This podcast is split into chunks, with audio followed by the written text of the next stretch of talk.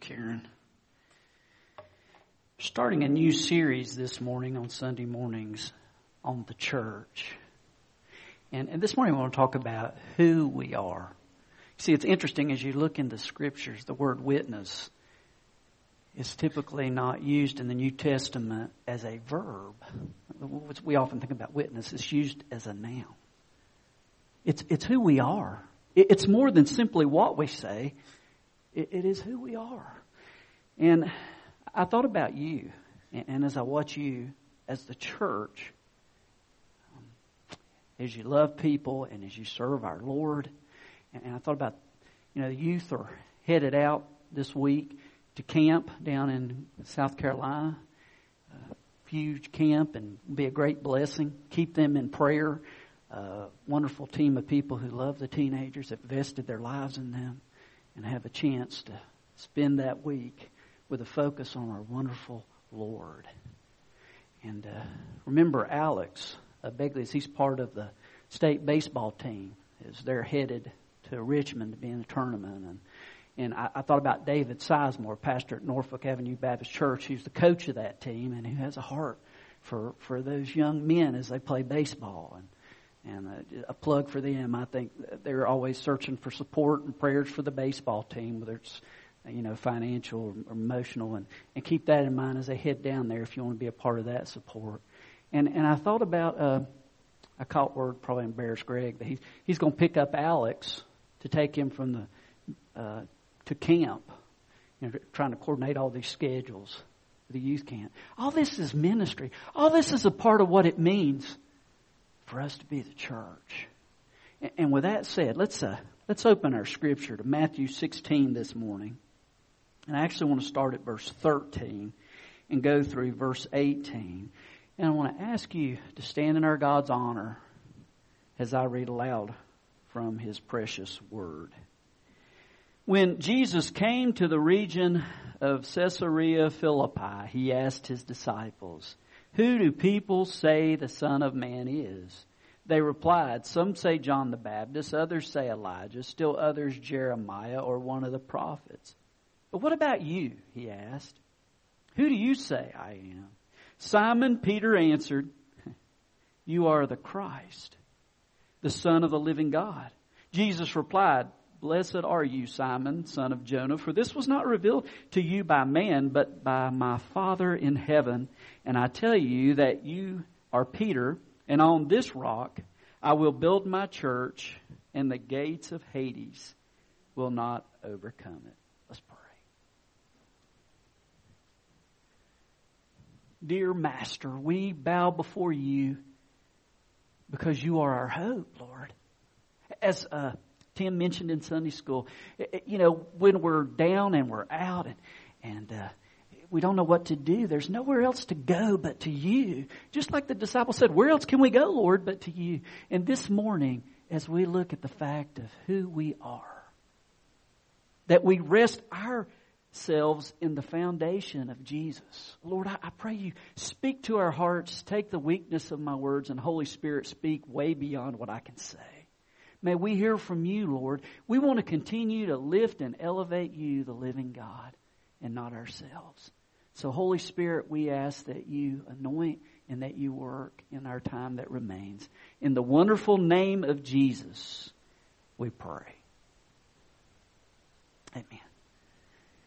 On June 26th, 2015, the Supreme Court of our land five unelected judges passed a law that changed in our land forever the definition of marriage no longer between a man and a woman, but between a man and a man, or between a woman and a woman.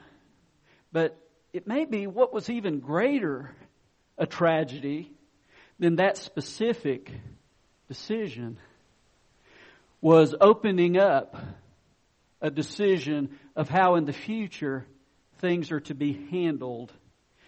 One of the great arguments of that case was that decisions based on any moral judgment were inadmissible and irrelevant. In other words, there was no authority in our land by which to seek guidance. Turn over just a couple of chapters to Matthew chapter 19 in verse 6. I'm going to start at verse 5. Jesus shares these words. He says, For this reason, a man will leave his father and mother and be united to his wife, and the two will become one flesh. So they are no longer two, but one. Therefore, what God has joined together, let not man separate. Jesus gives a clear guideline of what the most intimate of relationships, how it's to be designed. Where a, a man leaves his father and mother and he is united to his wife, where male and female become one flesh, no longer two, but one. And he says this statement where he says what God has joined together, what his design is, let not man separate, let not man deviate from, let not man change. You see, when we lose sight of God's design in the ship of life, not only do we throw away the oars, not only do we tear down any sail that could be used or any compass, we even throw away the life jacket so that there is nowhere to go. In other words, there's confusion through our land. In that case, another Supreme Court justice wrote this dissent. I quote, This will be used to vilify Americans who are unwilling to assent to the new orthodoxy. The implications of this analogy to human rights will be exploited by those who are determined to stamp out every vestige of this dissent. So, so where do believers go? Where, what, what is the church supposed to do when we lose the oars, when we lose the sail, when we even lose the life jacket in our society, in our culture, in our nation, in our land? What's interesting is you go back to the days when the book of Matthew was penned. It was a land not that different from today. Matter of fact, uh, a person would be considered quite prudish that saw marriage between a man and a woman as the design and the confines of the most intimate of relationships. There was homosexuality and there were many other forms of sexual um, deviation that occurred. Matter of fact, what was normal for that day was bisexuality. And so what does, what does Paul say in the scriptures as you look in 1 Timothy chapter 3, as you look in the book of Titus?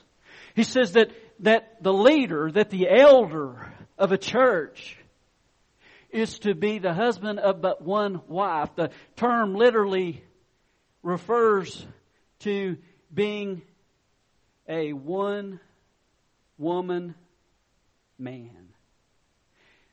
That was countercultural in that day. That qualification that stood out in a land and in a culture where that was mocked. Where that, that seemed to be closed minded. And yet that was God's design and these people would set themselves aside for that design. He said, we must be a people that follow God's truth. Uh, some of you may remember a philosopher and apologist from Switzerland that was popular a generation ago by the name of Francis Schaeffer. And Schaeffer was fond of saying, as he preached in America, that someday the church would wake up and find that the America we once knew was gone. Erwin Lutzer of Moody Bible Church says that day is here. And it's hard not to agree with Him as we look around us. It is a significant time for the church of Jesus Christ to clarify her role, to clarify what she believes, to clarify her mission and her purpose as the gospel, her character in a world that desperately needs hope. I want to preach this series of messages. We're going to look at some of these areas today, who we are, why we belong, what we believe, what we don't believe, how we behave, why we're accountable to holy living, how we disciple, how we discipline, how we mobilize, what we're looking forward to as a church. Let me emphasize an observation before we jump into the text as I look around at our culture. There's either conviction that leads to clarity or there's chaos that leads to confusion. Let me, let me say that once again. There's either conviction that leads to clarity or there's chaos that leads to confusion. Romans 14, 23, the last part of the verse in the Amplified Bible, you know, so it takes that one sentence and makes it a paragraph, says, For whatever does not originate or proceed from faith is sin. That is, whatever is done without a conviction of its approval by God is sinful. So the principle there is it must originate, it must proceed from a confident trust in the living God. If it doesn't, it's sin. It must be a turning to the living God. There must be a sense of conviction or there will be a sense of confusion and chaos will reign throughout the land. You see, chaos and confusion simply reveals that sin is at the helm. The presence of conviction in a society that certain things are sacred reveals that faith is at the helm.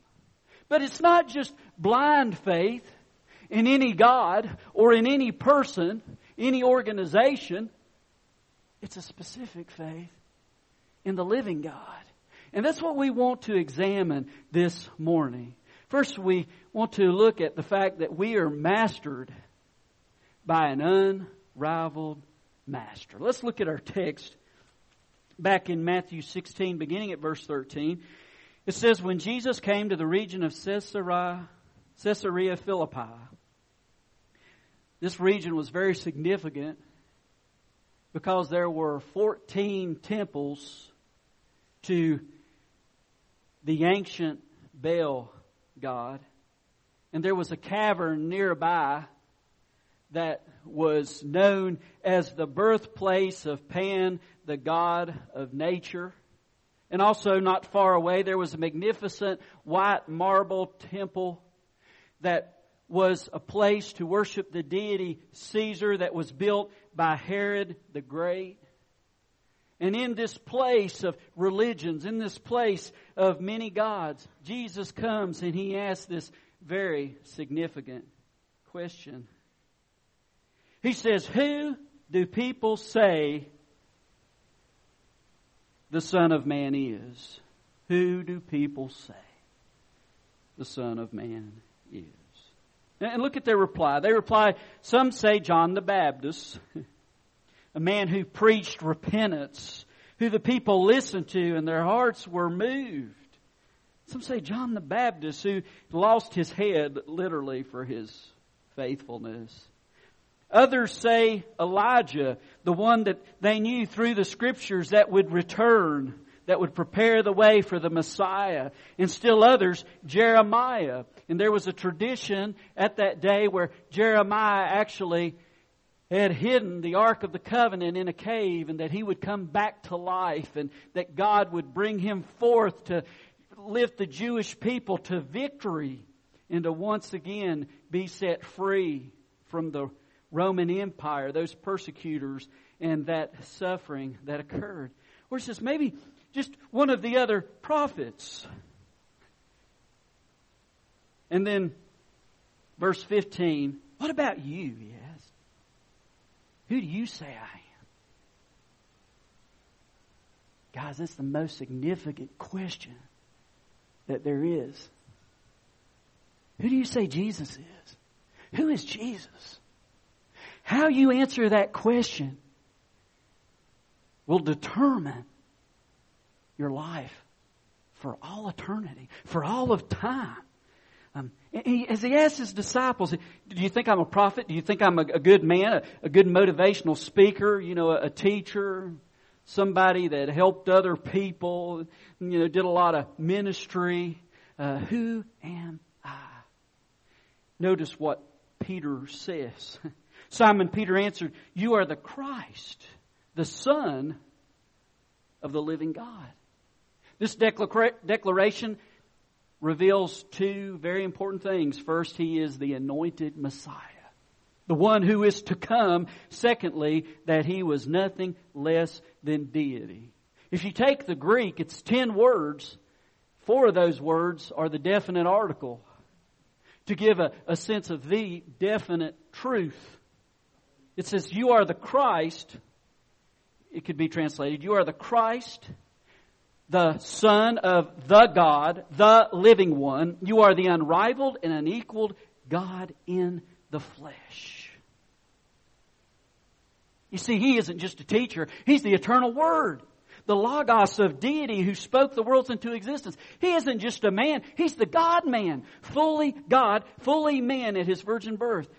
God so that He can forgive us, man so that He can die for us. And he isn't just a nice, positive thinking, golden rule giver. He's the coming judge of all mankind. That's, that's what the scripture tells us. In this day of our culture, there, there are those that want to purport the message that we're evolving and, and that we've grown past this old notion of a single deity and the idea of moral judgment that awaits all of us. But they missed They've missed God, and He is coming. and so is His judgment for those who miss Him. Look at Peter as he says in verse 18, as he shares, he says, or our Lord as he shares, he says, And I tell you that you are Peter, and on this rock I will build my church, and the gates of Hades will not overcome it. And in other words, he says, But I say to you that you're Peter, you're a little rock, you're, you're a pebble, and upon this pebble, upon this little rock, there will, you will be placed upon an immovable rock, a bedrock, which Christ, of course, is referring to himself. He's saying, You're a little rock that will be placed upon the great foundation that will hold all. Me. Peter would later write in his book, his letter of 1 Peter chapter 2 verse 5, describing all of God's children as little rocks who make up the building of God. As we are placed on the rock of rocks. Deuteronomy 32 4, He's the rock, His word is perfect. 2 Samuel 22 verse 2, the Lord is my rock and my fortress and my deliverer. Psalm 1831, for who is God but the Lord? And who is a rock but our God. And he shares that he is the bedrock and that the gates of Hades shall not overpower his church that he builds. Now, you see, the gates were placed inside the fortified doors of a walled city. It was the town hall of the ancient world where plans would be designed by the city fathers, where strategies would be advanced and determined for that city. The word that is used here for church is ecclesia, means called out, or it means to be summoned. You see, He's our builder, He's our maker, He's our defender against the underworld, He's our master, He's our Lord, He's unrivaled.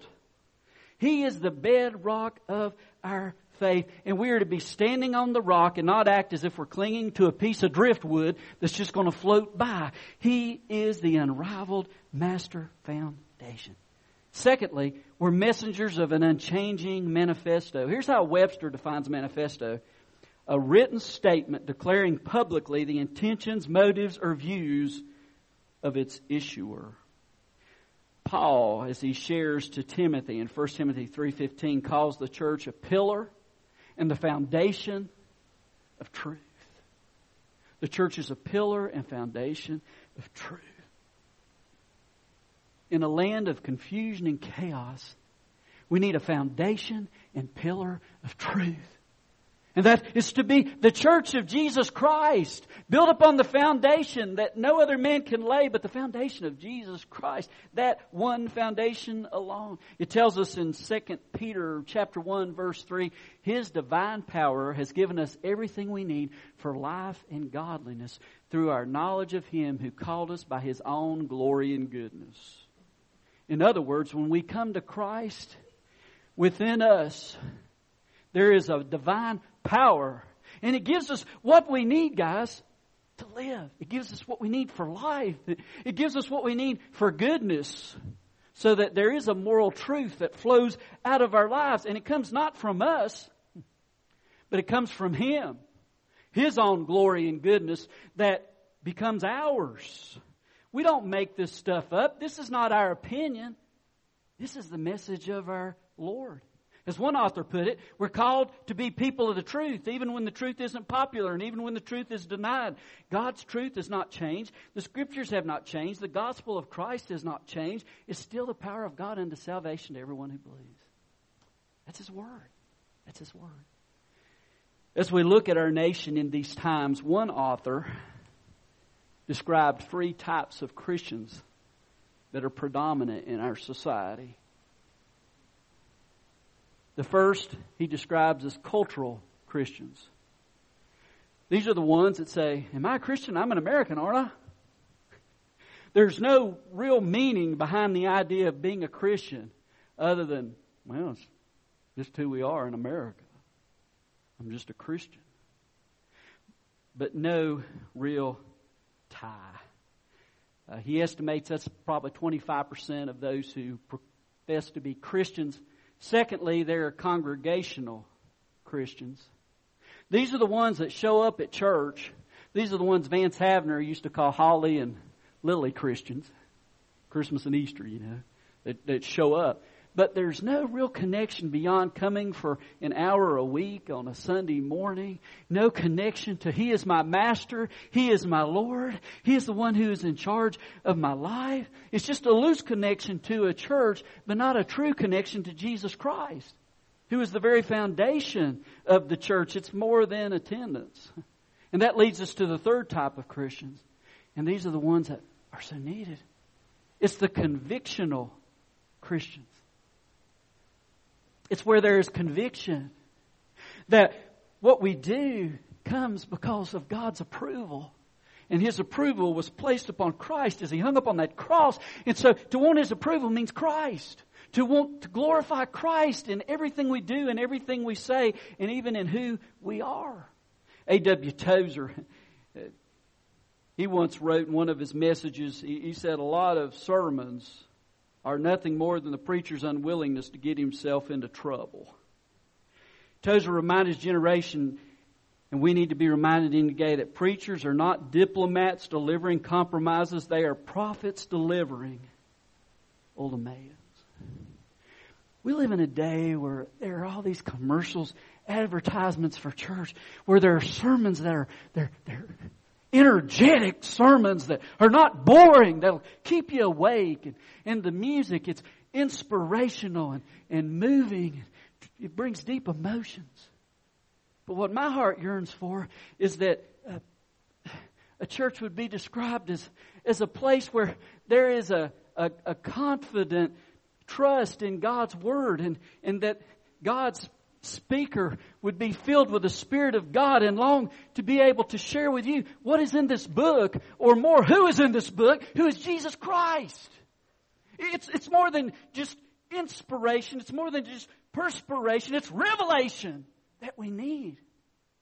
And as far as music goes, that's true to the character and the nature of God. it's more than just move us and how we, I can't dance, so don't worry about that we shake. More than just moves us, but moves us to follow Jesus. To, to move us when we come out of this building. To be salt and light in this community. Reminds me of Paul's prayer in Ephesians chapter 3. If you read verses 14 through 21, uh, he, he basically says, I bow my knees before the Father that he would grant you according to the riches of his glory to be strengthened with power through his spirit. To him be the glory in the church and in christ jesus to all generations. And the good news in this day of confusion and chaos is we have a conviction of a savior who loves us. He died for us. He was raised to life. He intercedes. He prays for us. And He empowers us for life and godliness. Not of us, but of Him as He works. Um, one commentator wrote, No lighthouse was ever built to get rid of a storm. No lighthouse was ever constructed with the idea heavy winds would run away and hide. Its very purpose was to shine in the middle of the storm and offer a way home to those who looked for its light. So if you see a storm brewing, that's not a signal you failed or that you're no longer needed or that you need to turn off the light or turn it down. Don't give up. Stay the course. Keep shining. Amen a few years ago in Beijing, um, there were the world championships. In the 10,000 meters, a female athlete was running and it looked like she had third place wrapped up. She was three feet away from the finish line and she started celebrating. Yes! And as she did, she didn't see the competitor in the inside track who passed her and got third place. USA Today, there was a picture of her. She had her head in her hands and she was crying.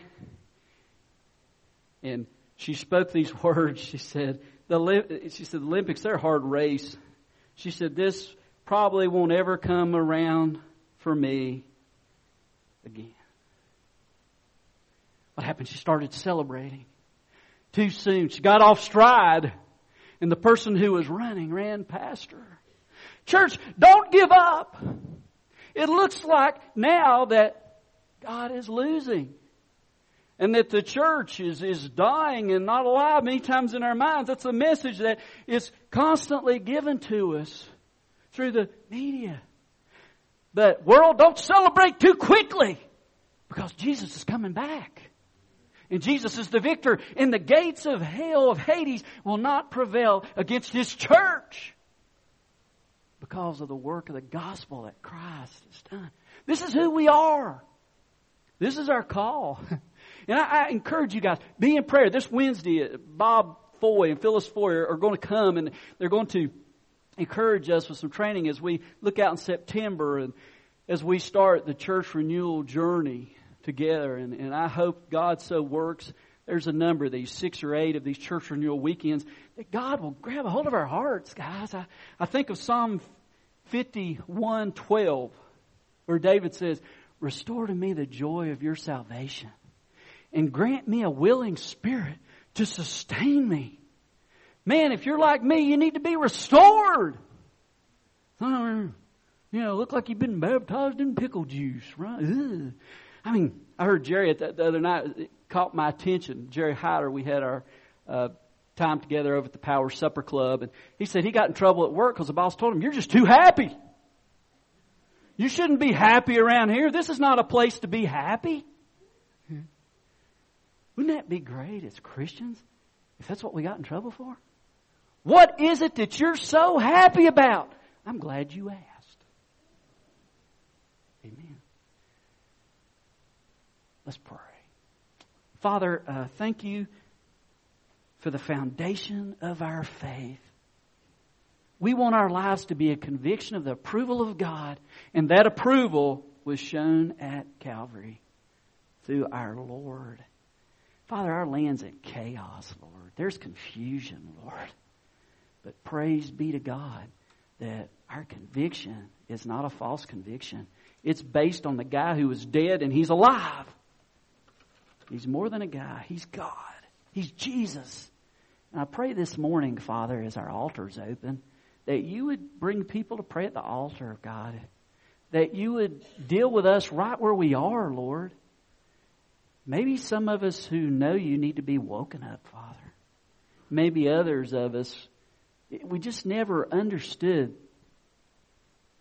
just never understood the gospel before that we're sinners and we need you, the one who died for us and that call us to live for you. Father, I just pray that we would respond to you this morning as we stand, as we sing. Father, may we say yes to your spirit as you speak. Because, Father, this is far more than just a gathering of people. This is a gathering of your people who want to see you. Move among us, God. In Jesus' name we pray. Amen.